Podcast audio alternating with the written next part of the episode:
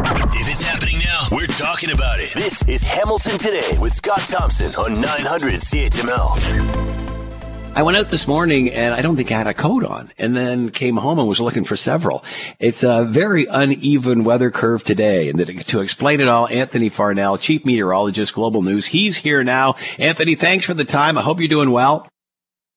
Yeah, I'm doing well. It's been uh, a busy couple of days trying to track this front and everything that's associated with it. But uh, boy, big swings uh, have occurred and are going to continue as we go towards the next couple of days.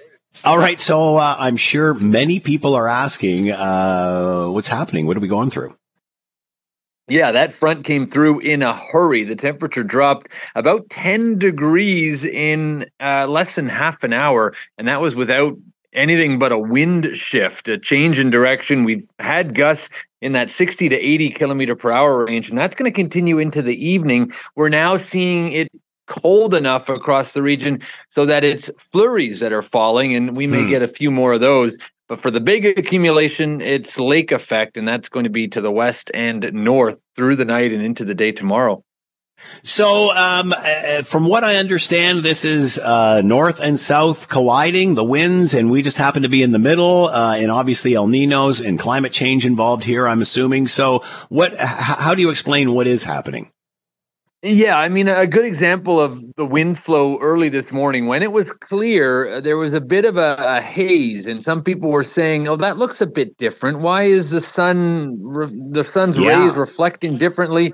That was smoke. That was Texas Panhandle wildfire smoke from the crazy blaze that's been going on there for a couple of days. So when you look at that wind flow from Texas to southern Ontario uh, in a matter of a day or two. It was very fast moving, upper level smoke was uh, something that you don't I've never seen in the month of February around here. Uh, and now we're getting uh, our northern Canada air, which is coming right in. And uh, that's the reason for uh, it being much colder. And uh, of course, with no ice on the lakes, it's been such a mild February, the warmest on record uh, that's leading to lake effect snow at an unusual time of year as well. I remember that this morning, Anthony, getting up and thinking, why is there such an orange glow to the moon and the reflection it's leaving on the earth? But there you have that, that wind came up that quickly, brought that up so fast from Texas. Yeah, that, that's exactly it. It was just for a few hours, uh, and now it's already off towards the province of Quebec as the front uh, is still yet to go through that region. But it's just incredible that all this weather is related. And you mentioned El Nino. Yes, El Ninos are typically mild and uh, have less snow around here but not like this. This is no. something more than El Nino, and that's where the climate change uh, plays in. Maybe other factors that we don't even really fully grasp, but there is a lot going on. And there were monthly records, February temperature records set in the province of Quebec in uh, about 20 states south of the border. So this extends into Mexico as well. It is just very unusual for this time of year. All right. So try to predict, give us an idea what's happening in the next couple of days. Well, if you if you don't like the parka, the scarf, the gloves, uh, you'll only need it for the rest of today and tomorrow. Tomorrow we're below seasonal, likely staying below freezing, uh, but the sun will be out again. It won't be a bad day at all. Uh, just more typical that we're not used to. Uh, and then that's it. By Friday, we're back into this spring pattern, and it's going to continue through the weekend into next week, likely through the middle of March. So high temperatures in the double digits, overnight lows near freezing or above. Uh, that is sounds great sounds fine and dandy for for most of us but if you're a farmer if you're uh, somebody who has uh, mm. maybe something to do with the wine industry a lot of these buds and and leaves that are going to come out and flowers it's way too early. If we have a cold outbreak later in March, there's going to be some repercussions. So uh, there's some some bigger term issues that are, are going to have to be dealt with in the weeks ahead. And as you mentioned, we always know we have a great possibility of getting another blast between now and April. Are you so you're predicting the mild weather to continue through March? We're going to have a mild March. Yeah, at least uh, our models are are fairly high confidence out through the middle of the month now, or at least March 10th. So uh, by then, if it does snow, and I still expect us to get at least one more snowstorm, uh, it has a hard time sticking around with that higher sun angle. So don't take off the winter tires just yet. I know it's tempting, but uh, at least for the next 10 to 15 days, uh, what you saw early this morning is what you get. What you have this afternoon is uh, is something that is is not going to be around very often. Will it leave as fast as it came in, Anthony, this cold weather? Yeah, that that's what's uh, so remarkable. This blast comes through here, but it doesn't have the staying power. The overall pattern hasn't changed. So, uh, Arctic air, number one, it it doesn't have uh, the snow cover to really have the same impact that you would typically get in late February. Cold winds directly from the Arctic, you would expect these temperatures to be much colder. Instead, tonight we're basically back down to seasonal. That's it. So that's one thing. Uh, but then, as those winds change direction again, uh, all that warmth comes back. There's a high fire risk in Texas again. So we may be repeating this uh, by early next week as the next front comes along. Anthony Farnell with us, chief meteorologist for Global News. Watch Global tonight for more on all of this. Anthony, thanks for the ride. Much appreciated. Good luck. thanks. I won off. I hear you. City councilors are opposed to de- a developer's pitch to demolish a 123 uh, 123 year old downtown Hamilton church to make way for residential towers. They've told city staff to issue notice of the city's plan to protect a Philpott Mem- Memorial Church on York Boulevard under the provincial heritage uh, legislation. Empire Communities hopes to build a to build two 30 story residential towers uh, with about 700 units and a commercial space on the property right across from First Ontario Center. To talk more about all of this. John Paul Danko with his counselor, Ward 8, City of Hamilton, and here now. John Paul Danko, thank you for the time. Hope you're doing well. I'm doing really well, and the intro song has me thinking about something about Mary, so I'm going to have to put that on my uh, movie list for, uh, That's this weekend. I know, and it, yeah, it's it's I, I, forget what movie it's from, but anyway, um, uh, what are the city's options here? What are the options? Uh, tell everybody what this is about. Well, from time to time, uh, when developers own a property, there is uh, a heritage component to that property. So in this case, there's a, a, church that was built in 1904 that happens to be part of the site that they own. So as part of their developed proposal, they they wanted to just salvage a few items from that building, but to actually demolish the rest of the church in order to make way for the uh, condo development. Um, it is a, a, fairly significant heritage building. So city council, uh, well, through the through the heritage committee, they made the recommendation. Council really just approved it uh, that the the most of the church itself be designated as a designated heritage site. So that would limit what the developer is able to do on that site, and most likely would take you know a full scale demolishment and just build a condo on top of it off the table. They would have to go through some sort of adaptive reuse for that portion of their property. And what does that involve? What is what what what's the what's the conflict here? I mean, it, it, can you save part of it? Because I guess a tech study said that there was the facade was not savable. So, how much of it is actually savable? Do we know? Well, there's different opinion, opinions on that. You know, I'm a structural engineer, and there's always different uh, when you do an evaluation, depending on your client, uh, ways of interpreting things. Um, I think a lot of it comes down to the cost. So, whatever rehabilitation is necessary, obviously, it's much more uh, costly in the short term anyway uh, to rehabilitate rather than to, to just demolish. But I think, you know, from my perspective anyway, it kind of speaks to what our priorities are as a city. And when we have these really important heritage features, heritage structures in our city, they're irreplaceable. Once they're gone, they are gone forever. And I think some of the mistakes in the past, or you know, when you look at some of those old photos of Hamilton from uh, 100 years ago, or, or even 50 years ago, um, you know, the the attitude at the time was just urban renewal, knock it down and build new. And I think we're trying to learn from maybe some of those mistakes that were made in the past. And you know, uh, I, um, well, I don't want to speak for everybody else, but I would agree with that wholeheartedly. However, there's sometimes when it is of worth and of value, and of times where it's just delay.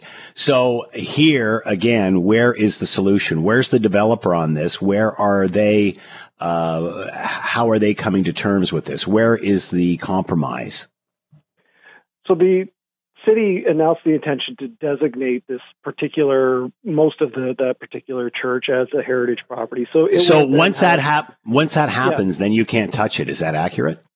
So it will then have the de- designation under the Heritage Act.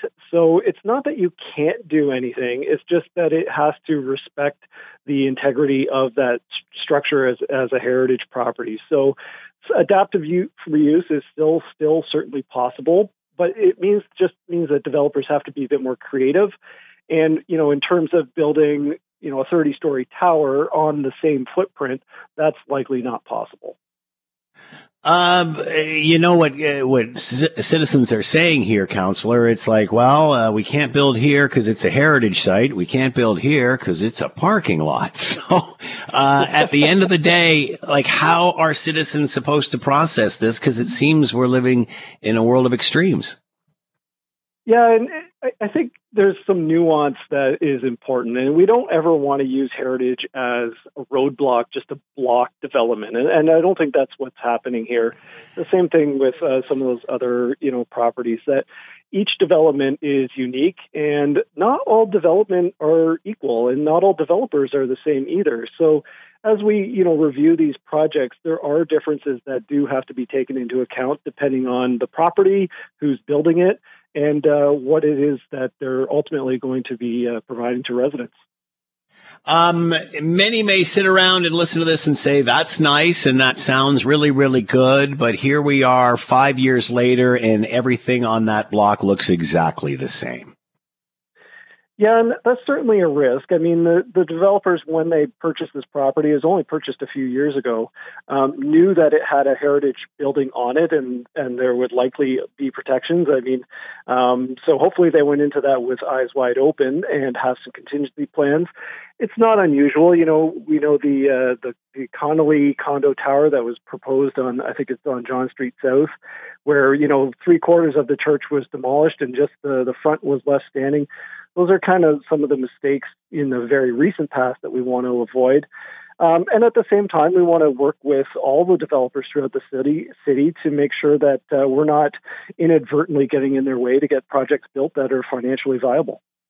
Again, um, you know, uh, from a citizen perspective, um, we can't build here, we can't build there. Where do we build?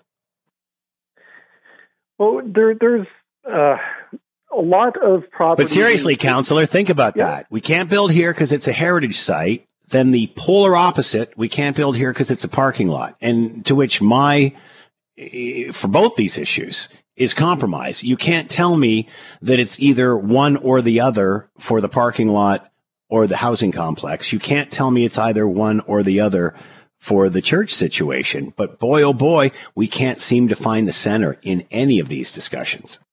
Yeah, you, you, know you're absolutely right, and I think it's the the lack of nuance in some of these discussions that uh, is frustrating for everybody. You know, in terms of the parking lot, two thirds of that parking lot remains a parking lot, so I, I think there is a compromise there. And I think the same thing for this property that we're talking about. About two thirds of that property is not designated, that is, you know, open for any kind of development. Um, and that part of that compromise might be what the form and the scope of that development is that it may be higher than it would otherwise be or the unit mix things like that. So there, there's definitely compromise that are available um, and those are the kind of kinds of discussions that happen oftentimes with staff uh, when we get into the actual applications that unfortunately you know, don't don't often make it into the newspaper or on the radio. Let me say this though, and, and I understand you know uh, you're doing what you have to do here, but if I was to open the phone lines right now and say how many people think that in, in the next five to ten years that this intersection or this lot really has remained unchanged, I bet you a majority of people would say, yeah, that wouldn't surprise me. So again, whether it's parking lot or housing, whether it's this or it's that, in the end, it's nothing. So, you know, everybody's not frustrated. The people who tried to stop it or delay it are quite happy. And I think that's where the frustration lies uh, within the city and, and its citizenry. Wouldn't you agree? Well, I do agree. And, and I think the last thing that we want to do, especially as a municipality, is to to block projects from moving forward without uh, you know, there there being very good reasons for some of those concerns that are raised. So, you know, I do understand the cynicism in, in Hamilton. We we haven't had a great track track record, to be honest, on, on some of the development.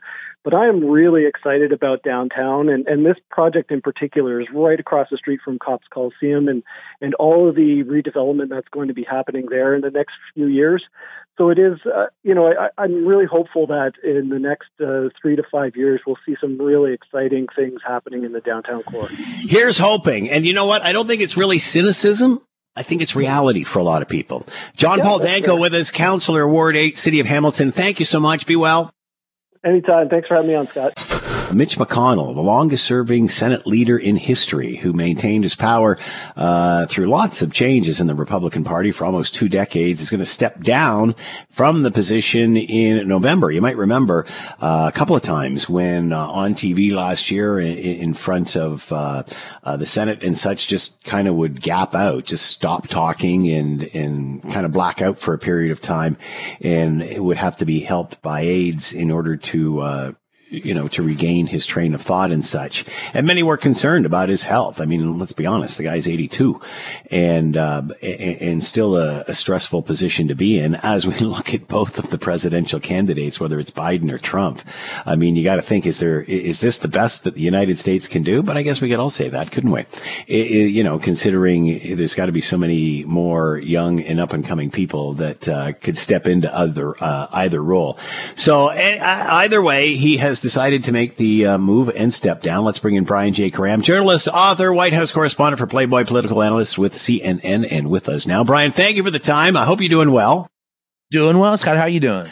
So far, so good. So we've talked about Mitch McConnell in the past. He's had a couple of situations where he's he kind of blacked out while uh, speaking to uh, the press and such. What are your thoughts on this as you look back?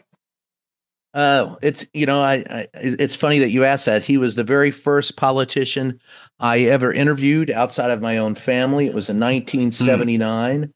Mm. Um, he was. I, I, was told the day before I went to interview him that uh, there's only one thing you know need to know about Mitch McConnell, and I said, "What's that?" And he goes, "My my uncle, who knew him well, said he's about one thing and one thing only: Mitch McConnell."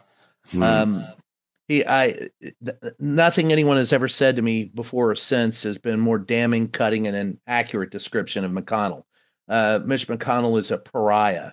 I'm glad to see him go. I'm afraid of what comes after him. He has been a liar. Uh, he's never been honorable professional or re- there's nothing redeeming about the man privately or professionally. So wow. good riddance to bad rubbish So, so your first impression uh, hasn't changed, or things haven't changed much from your first impression of him. Nah, he was look, he was never the author of any major piece of legislation. His greatest victories came in helping to appoint conservative judges to federal vacancies and guiding the actions of a party that became increasingly obtuse, morally bankrupt, and power mad. The Republican Party today resembles its chief architect, Mitch McConnell, and the fact that they're forcing him out is just delicious irony.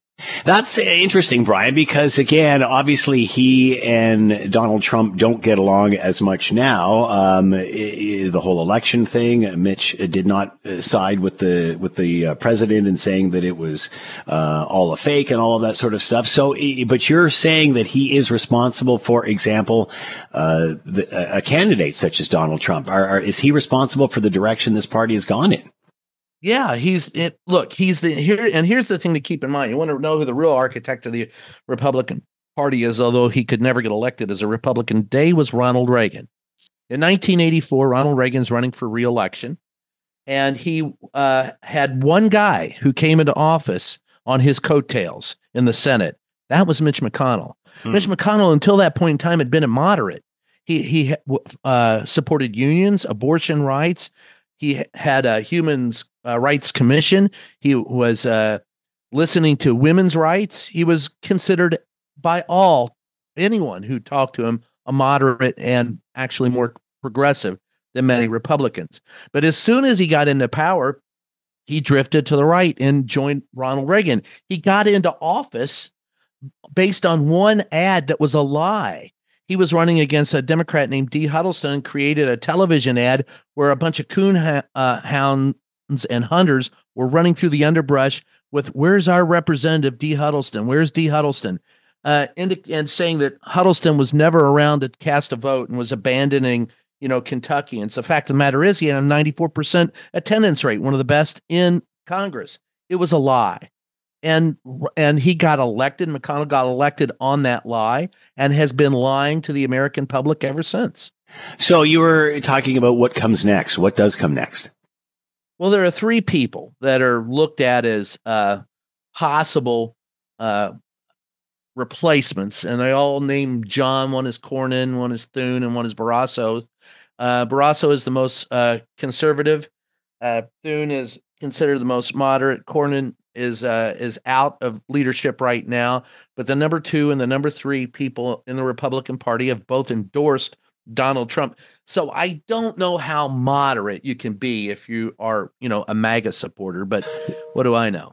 So you don't see any change, any direction, any. This isn't a turning point in any way. No, there's no turning point. Well, if there's a turning point, it would be leaning more into the right than than uh, McConnell, because for all McConnell's foibles, he was he learned the swamp of DC very well. He was a, a swamp creature, and believe it or not, he supported democracy. He liked to cruise around and gather his own power, but he was comfortable in the pond or the swamp that we call democracy. So to him, uh, Putin is the enemy. He's worse or as bad as the Soviet Union, and he was a Reaganite, and he has never supported uh, the Soviet Union, McConnell. And he was also the one who wanted to supply aid to Ukraine because of that. He is he has stood up for that part, and for that I give him credit. But for the rest of it, it's all about um, his power, who he is, and he's created an entire uh, host of of politicians in the Republican Party that took his lead, and they're not as smart as him, but they are more vindictive and cunning, and they got him. The nice thing about it is, since they're not as smart, it won't take 40 years to dislodge them from power. Brian J. Karem with us, journalist, author. Brian, as always, thank you so much for the time. Be well. You too, my brother. Talk to you soon. The latest Leger poll on the economy and federal politics shows that, uh, well, the obvious, more of the same. to talk about this, Andrew Enns, Executive Vice President, Central Canada for Leger. He's back. Andrew, thanks for the time. Hope you're doing well. Hey, uh, Scott. Good to be good to be back. Yesterday we were chatting about uh, housing affordability, and I guess today we'll talk about some of the implications that has on the political scene. So, how has? let me ask it this way: What stands out to this? Because we've seen this trending through the summer that the conservatives are going up, and obviously the liberals are going down, and, and such. Does anything stand out in this set of polls? Uh, I'd say two things caught my eye in this set of polls. Um, two different questions. One on the on the ballot itself, on the vote preference. Um, our Leger poll found uh, that in British Columbia and in Ontario, two really important provinces in terms of uh, in terms of you know winning elections. There's a lot of seats in both those provinces uh, the conservatives are really starting to consolidate their their lead in the, in those particular provinces, and I think that has to be um, that has to be. I mean, obviously, good news if if you're a conservative supporter, and, and probably troubling if you're the uh, prime minister or the uh, third party Jagmeet Singh. The other thing that caught my eye was we have a question in our poll, Scott, that we ask people to identify. You know, of the party leaders listed below who would make, in your opinion, the best prime minister. And not surprising, uh, you know, the, the the front runner Pierre Poilievre uh, surfaces at the top. But what's what caught my attention was among the 18 to 34 year old voters. So that that those younger adults, uh, only 13% identified Justin Trudeau, the current prime minister. Hmm. And if you think back to 2015, it, it was that age group that really propelled him to office at the time. I mean, that that youthful, that hope uh, kind of uh, uh, you know conversation that he was starting, and times have changed. Uh, I remember that, and and obviously uh, the millennial vote is going to play a big factor in the next election, and they seem to be changing their minds. And and I remember when talking, you know, about uh, party politics and such, it was you know the conservative or sorry the liberals also had way more females, but that's sort of uh, the the millennials are breaking apart that old model. Yeah, it is, it is starting. I mean, there there's still a little bit of a trend of of uh, you know the conservatives doing doing better amongst males and Yeah. and not quite as good, but but it's really starting to um, you know break uh, you know break down. Um, Justin Trudeau doesn't have the same kind of you know same kind of uh, you know sway amongst uh, you know those voter groups. He he really honestly, when you look at things, it's really difficult to to identify a this is his you know sort of bedrock voter group Yeah. that'll never leave him and you can build from there and i think that's the troubling thing for some of those uh, for some liberal strategists are they they're realizing that the foundation to, to build a you know a winning campaign from is is getting a little precarious Are you surprised about the numbers in BC uh, that conservatives are are showing improvement there, considering you know, NDP and then before that liberal government? Yeah, a little bit, a little bit. I mean, th- you know, the old liberal government in BC was always a little bit of a, a, a kind of a quasi uh, entrepreneur, small c conservative government. But but yeah, the NDP government, and by all counts, it's it's uh, it's it's a fairly popular government. Uh, and I think you just uh, again you see first of all you're seeing it where you see in some provinces where there is a division where I think, quite frankly, some of the messaging from Pierre Poilievre is is uh, hitting home with some rank and file, working class, dare I say, union membership in British Columbia. Like, you know, affordability. Uh, some Yeah. of his messaging, I think, on housing and and his uh, his sort of you know frustrations and some of his uh, you know uh, commentary on on the housing market is probably hitting home in in uh, in British Columbia, where it's a, a fairly acute uh, situation right now. Obviously, Pharmacare just announced on Friday, so I guess nothing would be in for that as yet. But do you think the Pharmacare uh, announcement's going to sway any of this? I I would be surprised. Um, you know, look, healthcare is an important issue. Um, you know, kind of up there in the top three, typically. Uh, you know, amongst the the top of mind with Canadians. But when you when you get into healthcare, like pharmacare, um, drug affordability is not the driving force behind the concerns when it comes to healthcare. It's really Yeah. about access, access to treatment, access to family doctors, Mhm. wait times in, in, in emergency wards. Pharmacare is way down. And uh, so I suspect, uh, even as the details of this pharmacare uh, agreement come out, I, I would be quite surprised if it actually had um, real uh, political implications on on how people are going to vote. Andrew Enns with us, Executive Vice President, Central Canada for Leger, the latest from them on the mindset of the country. Andrew, as always, thanks for the time. Be well. Absolutely, you too, Scott.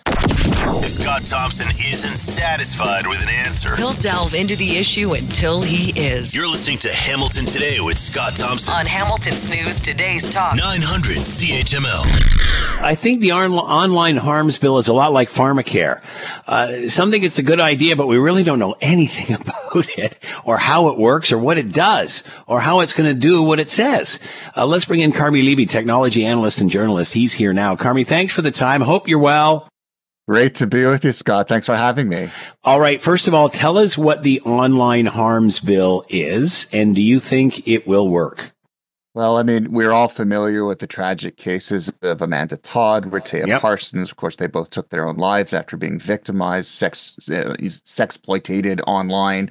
Um, and this law is designed to protect uh, all of us, but particularly kids, from that kind of exploitation online. So any content that victimizes a child sexually or that re-victimizes a survivor that's used to bully a child, induces a child to harm themselves, uh, or beyond just kids, uh, you know, incites extremism or terrorism, incites violence, uh, foments hatred, um, intimate content communicated without consent. Of course, you know, so revenge porn, uh, Mhm. deepfakes, uh, anything like that it is in scope of this of this law because right now uh, it is kind of a free for all. Every platform, if you open up the Facebook app, it has its own way of dealing with it, but that's entirely up to the company that owns it, Meta. Um, not subject to any law, not subject subject to any consequences if they decide to change it or if they don't live up to their ideals. So this ensures that everyone plays ball, no matter what platform it is, and it has some very significant consequences for companies that refuse to comply, upwards of fines that touching $10 million Canadian uh, or 6% of global annual revenues. It's, it's, it's a punishment that bites. It'll actually hurt them. They won't just be able to write a check and walk away and continue as they have. So basically it takes the wild west that the internet is right now that it's a very threatening place for children and it tries to make it somewhat less threatening by holding these platforms more accountable than they have been held in the past. That's kind of where we're going but like you said in the intro because it's just been introduced, because it still has to go through multiple layers of committee and readings and negotiations back and forth before it's actually enacted and you know becomes the law of the land. Right now, it's just a bill. Um, we don't really have a whole lot of detail. There's a lot of framework there, uh, but exactly how it'll be enforced, exactly what it'll look like on the ground, well, we're still waiting to see those details. I don't think anybody would uh, disagree, Carmi, with what you said about who needs to be protected and why, and and how this has gone the way of the Wild West and such. But we've also saw a fight between government and social media on on on news sites and so far and so on and so forth. And I, I, I don't know if we really gained any traction there. So at the end of the day, will this change anything? Will these will these companies react? Will we end up with a better space? As a result of this? Does it's it a good question. And if we're looking for a magic bullet solution, like we enact one law and that solves the problem, the short answer is no. That'll never happen. No single law can ever achieve that much. It's another tool in the toolkit of society to help achieve better balance in the digital space, allow us to to do what we usually do in the digital space and, and lead our lives there without be, being exposed to too much risk. And of course, protecting are most vulnerable, particularly our kids. Um, but you know, we've seen before, as you said, the Online News Act, the Online Streaming Act, big tech doesn't like being told by government what to do. They see more regulation as an impediment to their business. It slows them down. It makes it more costly to do what they do. Um, it basically muddies the waters. It affects their competitiveness. They hate it. Uh, we saw Meta, for example, take its ball and go home with the Online News Act. You can't get Canadian content online because they told the government government take your ball you know we're taking our ball and we're going home so mm-hmm. i expected a similar response here uh, we haven't really seen a whole lot of uh, response since the bill was first introduced but meta did uh, release a, a, a, a, very short note uh, essentially saying in their statement that they welcome action by the government to make uh, platforms safer for kids and they look forward to working with the government on this. So uh, a little less negative than i thought it would be. It's a little more encouraging, uh, uh somewhat more positive, but at the same time, there's a lot of history here, and technology companies have traditionally not been uh, really uh, engaged partners with the government on legislation like this. So I'm going to reserve judgment uh, over the next few months. We'll see how it goes, uh, but I will expect that they will push back uh, on some of the provisions, especially as the details themselves get ironed out and as those negotiations continue. I don't expect they'll take this sitting down because certainly they don't want this to become a global thing where every single country where they do business, it becomes harder to do business for them. Do you think there's a chance that they will just take the ball and go somewhere else? Say, okay, I we, don't, we, I don't know, think we're not playing by these rules. To. Uh, and I think there's there's too much money to be made from advertising within the Canadian market, uh, and and and I think uh, it would it would be to their detriment if they uh, piled this on. I think it's also a, a different look for them. Um, there's ample evidence, and it continues to pile up that kids are uh, under threat on these platforms, and these platforms have put profitability uh, over safety. Uh, again and again and again, the Facebook whistleblower Frances Haugen has made that abundantly clear. Um, you know, had uh, smoking gun evidence that she took with her when she left the company. So um, I think it's it's one thing if you decide not to not to carry news on your platform. It's quite another if you fight back against the government that is trying to make things safer for kids. Uh, nobody wants to be on the side of an argument that essentially puts kids at greater threat. Uh, and I think the social media platforms, the web platforms, the streaming platforms, have taken this argument as far as they can. And if they fight too hard, uh, they will end up with a pretty significant black eye. I think most of us are fed up with big tech's attitude toward uh, online digital safety. And I think the line gets drawn here. Uh, what is the downside of this? Is there? Is it all positive? What's uh, what's the challenges? Is some say it's an overreaction? Yeah, there's, I mean, certainly the, the critics of uh, this law, this proposed law, have said that it is a threat to freedom of expression online. Uh, they warn of government overreach, saying that the federal government is trying to censor us, decide what we can and cannot say online. Um, and, you know, again, uh, I think that makes for, for fun political headlines, but that is not the case here. Uh, you know, I, I think there's a, there's a, we, we need to understand and we need to negotiate what those lines are. How far can you go hmm. before mm. you are in the zone of uh, bullying behavior, uh, incitement of violence? You know, what are those limitations on content? And I think a law like this helps make those lines less blurry, defines them more clearly for all of us. And so, you know, it's a it's a balancing act. You have to protect the most vulnerable, but you also can't infringe on freedom of expression. And that's what's going to be negotiated over the next little while to uh, to accuse uh, the government of uh, censorship when you don't even know the details of this law and you haven't participated in those negotiations. To me, uh, is putting the cart before the horse. I say let's wait and see how this process plays out, but let's keep that visible because that balance is going to be absolutely crucial to ensuring this law does what it does without hindering Canadians' ability to live in the digital space. Carmi Levy with us, technology analyst and journalist. Always fascinating. Carmi, thanks for the time. Be well. Appreciate being here, Scott. Thanks. You're listening to the Hamilton Today podcast from 900 CHML. The latest out of the uh, Russian invasion of Ukraine, now entering its third year. Think about that supposed to be like three days. Uh, French President Macron won't rule out sending troops into Ukraine. Didn't we have this discussion at the beginning of this? Let's bring in Dr. Jack Cunningham, PhD program coordinator, Bill Graham Center for Contemporary International History in Trinity College and the Munk School, University of Toronto. Here now. Uh, Jack, thank you for the time. I hope you're well. I am Scott. Hope you are too. Is this, are we at a turning point here where it's either fish or cut bait? I mean, we're entering the third year, uh, and we've talked about, and I'm sure I've mentioned it with you over the uh, years as well, that, you know, we keep doing little bits and little bits and li- like, are we just going to go in and get this job done? Or are we going to drag this out till uh, somebody loses? I think it's going to be a protracted conflict until somebody uh, clearly loses. Now, my hope is it's uh, it's going to be Russia, but that's uh, that's not by any means clear. Uh, there are some interesting things about uh, Macron's mentioning the possibility of sending Western troops. Uh, first of all, Western troops are already in Ukraine doing training, doing demining, and there are some Canadians there as well. Mm-hmm. But no combat troops, no uh, no troops near the hostilities. And NATO has fairly consistently held to that as uh, as one of its red lines in terms of its commitment to Ukraine. Now we can do a lot more to help Ukraine without crossing that red line, uh, but we're not. Uh, I think particularly because there are some signs of cracks in Western solidarity, Macron may have been trying to signal Western resolve. But if he if that was his intent, he misread the room because his suggestion has been roundly rejected by almost, I think, I think actually, I think all of the other NATO members.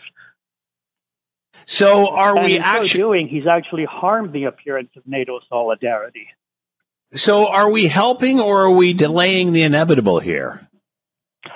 Well, I don't think we are uh, delaying the inevitable. I think Ukraine could uh, could do uh, a lot better if it could count on uh, timely and adequate supplies of uh, of Western weaponry if uh, if that came in, if the U.S. Congress got its act together, if Canada was able to uh, step up our uh, the pace of our delivery of weapons, that would all help, uh, and it would make a sizable difference without requiring Western combat troops.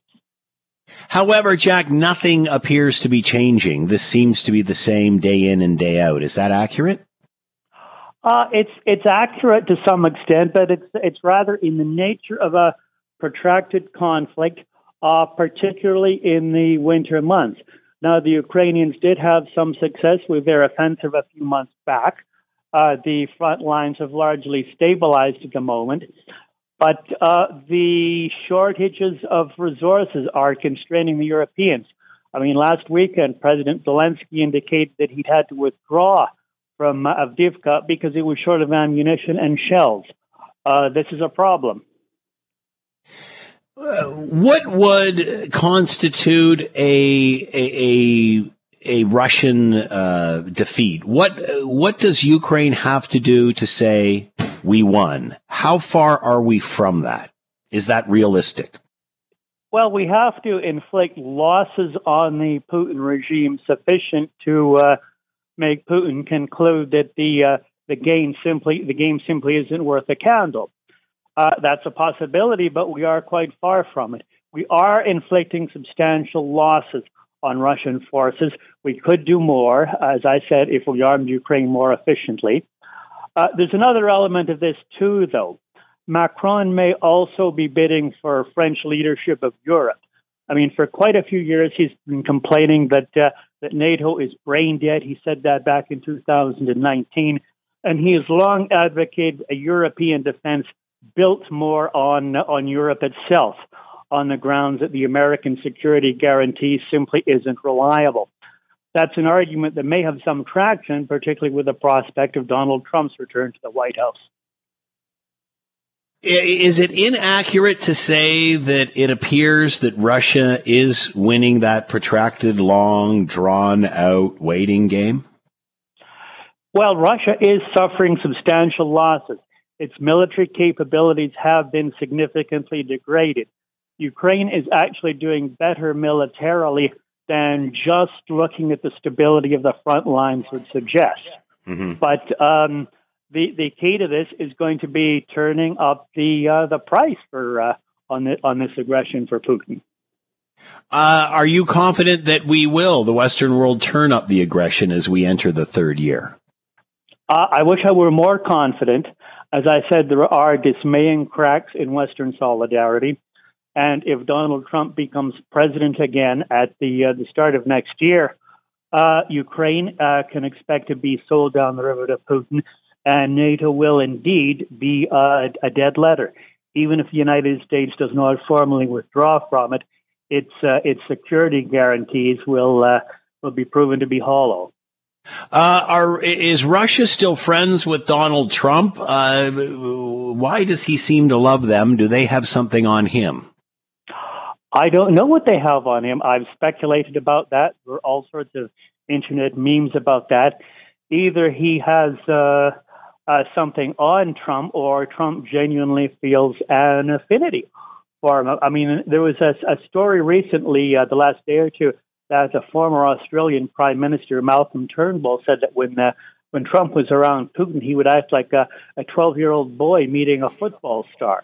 Hmm. So he's uh, he's got a bit of a man crush on Putin. They're practically sending each other Valentine, uh, whatever the logic is, uh, and uh, and that would spell real trouble in the event of a, a Trump restoration. Dr. Jack Cunningham with us, PhD program coordinator, Bill Graham Center for Contemporary International History in Trinity College and the Munk School, University of Toronto. Jack, as always, fascinating. Thanks so much for the time. Be well. You too, Scott. Take care. Let's bring in John Best, publisher of the Bay Observer. Lots to talk about, including uh, the Great Stoney Creek parking lot versus housing debate.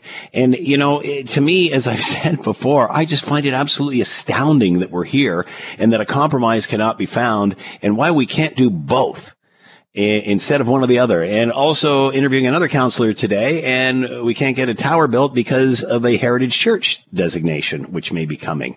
So, where do you build? I don't know. John Best, publisher of the Bay Observer now. John, thank you for the time. Hope you're well.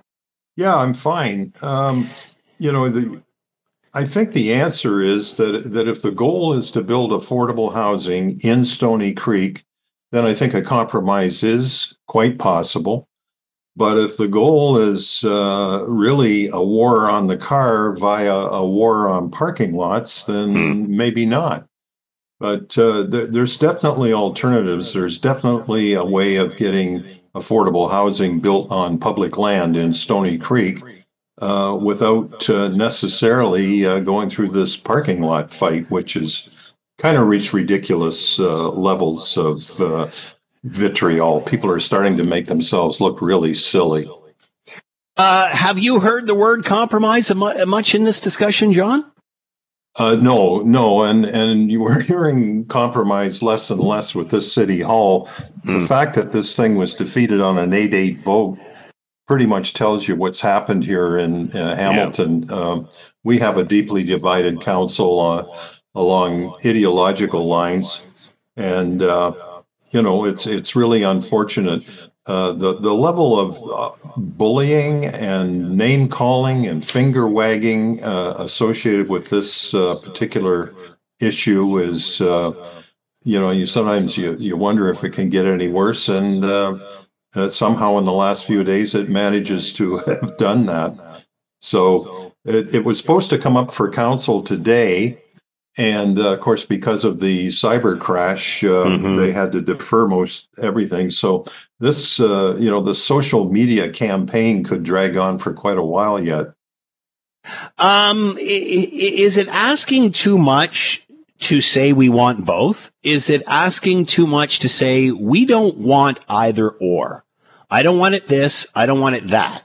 I don't want the status quo. I don't want this. We want both. Is that asking too much from the citizens? I don't, to- I don't think so, Scott, because uh, while everybody was uh, tearing their hair out over the last week and a half, um, Scott, uh, um, Todd White, who is a trustee uh, for Stoney Creek uh, with the Hamilton Wentworth District School Board, he, he made a proposal which was unanimously accepted at his board meeting that they revive um, uh, an affordable housing project that he was backing uh, several years ago. essentially, it, it involves uh, the uh, the old Lake Avenue School and the Riverdale Community Center, which are ironically on Lake Avenue, but they are uh, maybe half a kilometer or more away from the, the proposed parking lots. And uh, he had a plan uh, bubbling away right up until the last provincial election to put eight stories of affordable housing on that site, along with uh, a food bank and some community services. There's already a, a public recreation center there. And uh, he was getting some traction with it. So he went back to his count, uh, to his uh, board now that he's been reelected and uh, they like the idea and he's been authorized or the board's been authorized to to restart talks with the city of hamilton uh, to see if it's possible to revive that project and there we would get roughly the same number maybe even more affordable housing built on a site that has got a lot of space it's got other amenities nearby mm. uh, hmm. a much more suitable site so i, I hope uh, that that can be allowed to go forward there's no shortage of ideas or chatter. What there is is a shortage of results, a shortage of action. It seems, John, whenever we talk about this site, it's like, well, let's look over here. Let, us look over here to this one we had the other day that we dropped the ball on that we didn't really, and, and, you know, and whether it's a church, whether it's parking lot, what, what, well, why don't we look over here? And it's sort of a distraction that takes the attention away from the project at hand. And again, at the end of the day, five years from now, will anything have changed? Well, I try to be optimistic. I'm I'm hopeful. I, I did hear um, in the last couple of days that the the Varencourt uh, affordable housing project may still have legs, so I'm hopeful that that'll happen. And I think at the end of the day, you mentioned the Philpott Church project. It may be necessary for us to waste a, uh, you know tens of thousands of dollars in front of the land tribunal, but I think at the end of the day, the developer will probably be allowed to build that project. That's 750 units. Mm-hmm. So uh, you know, it, it's not pretty how we get there, but uh, I, I, think there are some prospects to get uh, both affordable and market level and all different kinds of housing going. Because I think the other thing we we are focusing on affordable housing because that's where the greatest need is, but we just need a whole lot of housing, and uh, you know there, there are people who have jobs that are having trouble finding housing. So there absolutely has to be more cooperation You're absolutely right about that, Scott. John Best with us, publisher of the Bay Observer, talking about all things Hamilton and getting stuck on one. We're going to have to chat again, John. Thank you for the time. Be well. My pleasure. When there's an issue, Scott is all in on getting to the heart of it. This is Hamilton Today with Scott Thompson On Hamilton's News Today's Talk. 900 CHML. You know, it's, it's kind of hard to keep up with uh, the scandals, the inquiries, and the committees that are going on. Um, remember SNC Lavalin and that whole thing? Jody Wilson Raybould, uh, Jane Philpott, that whole era? It seems like it's a lifetime ago. Apparently, the RCMP did not interview the prime minister before concluding that there was insufficient evidence to substantiate a criminal offense in the SNC Lavalin scandal. Top officials confirmed in a House of Commons committee hearing on Tuesday.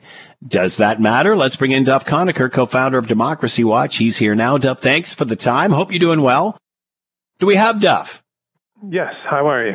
Duff, it is great to have you here. Uh, thanks for taking the time. We appreciate it. How significant is it that the prime minister did not uh, testify? The RCMP did not interview the prime minister. Uh, how important was that uh, necessary?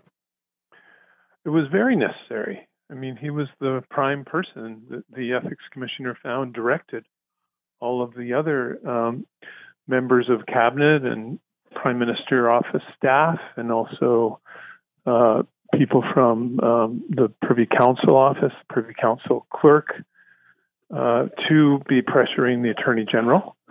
So he was the director of the scheme, uh, the pressure the Attorney General to stop the prosecution of SNC Lavalin. And it's just stunning that the RCMP did not even interview him. And many of the other answers that the RCMP commissioner gave to the House Ethics Committee yesterday just raised more questions about how negligently bad and weak their investigation was. So, why didn't the RCMP interview the prime minister? Well, with everyone involved, other than just three people that were interviewed, um, Jody Wilson Raybould, who was obviously making the allegations of obstruction, and a couple of others, uh, they just relied on public statements that they made and what the ethics commissioner reported in his report on the situation. But of course, they're not going to say, "Oh yeah, we we obstructed justice." Uh, every yeah. statement they made said they didn't do anything wrong. So it's just crazy for the RCMP to just rely on that, as opposed to gathering evidence. And they didn't even try to get secret cabinet documents that, that the cabinet was uh, withholding from them. Uh, they didn't even try to get those, and then get that evidence, and then sit down and question them with the evidence in hand. Uh, instead, they just relied on everyone saying we're innocent. Of course, they're going to say they're innocent. They're not going to say they're guilty. Hmm. Boy, uh, Duff, it's really hard to even keep up if um, y- y- if you're in the business, let alone a citizen. Um, is this still resonating? Do you think the, the public is still aware of S- SNC Lavalin, and uh, like, where does this go now? What happens now? Well, um, we are still waiting for uh, more than 2,200 pages of investigation records that the RCMP is illegally withholding and hiding. Uh, they should have disclosed it long ago. We requested them in July 2022. It's now uh, would be March tomorrow, but it's a leap year, so we march in a couple of days, 2024. and uh, the committee yesterday asked for more detailed documents showing why the RCMP waited from March 2021, when the investigation was over, until January 2023 to make the decision not to prosecute anyone. I mean, that's almost two years. So we've waited, waited two years for uh, records. Uh, they had a two year delay in the investigation. Those records are going to go to the committee. Hopefully, the committee will make them public. We'll get the 2,200 pages public and then we'll see uh, about where we go from there. I think it seems to be pointing to that we need another police force and a separate set of prosecutors who are not in the RCMP, where the commissioner and the top officers of the RCMP are also appointed by and and and uh, report to, and also serve at the pleasure of the Trudeau cabinet. I think we need another police force and a different set of prosecutors to review the evidence and and um, make more uh, impartial and also better decisions about whether anyone should be prosecuted. Uh, it seemed, well, maybe it doesn't seem odd. Uh, there's accusations of interference on the SNC Lavalin case. That's how we got here. Now there's new accusations about the investigation itself and the RCMP. What does that yeah. say? And also, uh, more information coming out about how the RCMP rolled over on the Aga Khan yeah. uh, gift investigation, the gift of the uh, trip to the Aga Khan's private island that he gave to the Trudeau family and and friends of uh, Trudeau family. Um, you know, the RCMP commissioner, the deputy commissioner, the heads of every division of the RCMP are chosen by the ruling party cabinet and serve at their pleasure. That's dangerous. Yeah. That's how you get lapdogs, not watchdogs. And they enforce the criminal code, including many anti corruption provisions that apply to politicians and their lobbyist friends. And we simply cannot have these people chosen by the, the politicians who they're watching over. I mean, everyone would choose someone who's favorable and there's a lot of questions for the former commissioner, Brenda Lucki, who was actually the commissioner when this whole investigation was going on. She was hmm. not before the committee yesterday. She should be called by the committee because the commissioner who was the current commissioner said, I can't answer that question. I wasn't the person in charge at the time. He said that more than once. She needs to be called as a witness. And it's surprising that the committee did not already put her on the list uh, of witnesses to be called because she's the one who knows what happened. And so we'll get these internal documents. She should testify. And I think it all points to the need for a much more independent uh, federal police force uh, and a specialized anti corruption police force that actually does its job instead of rolling over like a lapdog. How does the RCMP react to their lack of due diligence, or as you call it, being a lapdog? What's their reaction to this? They didn't have an answer as to why they didn't talk to the prime minister. They, hmm. they were just asked, "What did you talk to the prime minister about both the SNC Lavalin and also the gifts from the Aga Khan?" And did you interview the prime minister? No. Why not? We had the public statements from the prime minister already. I mean, yes, but you you still go and interview the the primary suspect. I mean, to just say, "Oh, well, this person was interviewed by media or made a statement at a committee. That's enough. We're not going to do our own investigation. Just crazy. And it just, they really rolled over and they don't have an answer. There's so many questions that still remain. You know, why did they try and bury it by delaying their final decision by, for two years, during which a, federal election occurred? Duff Conacher with us. So we'll see. We'll Duff Conacher with us, co-founder of Democracy Watch. The RCMP did not interview the prime minister before concluding there was not uh, there was uh, insufficient evidence to substantiate a criminal offense in the SNC Lavalin scandal. Duff, as always, thanks for the time and insight. Be well. Thank you. I'll keep you updated. Take care. Thanks for listening to the Hamilton Today podcast. You can listen to the show live weekday afternoons from 3 to 6 on 900 CHML and online at 900CHML.com.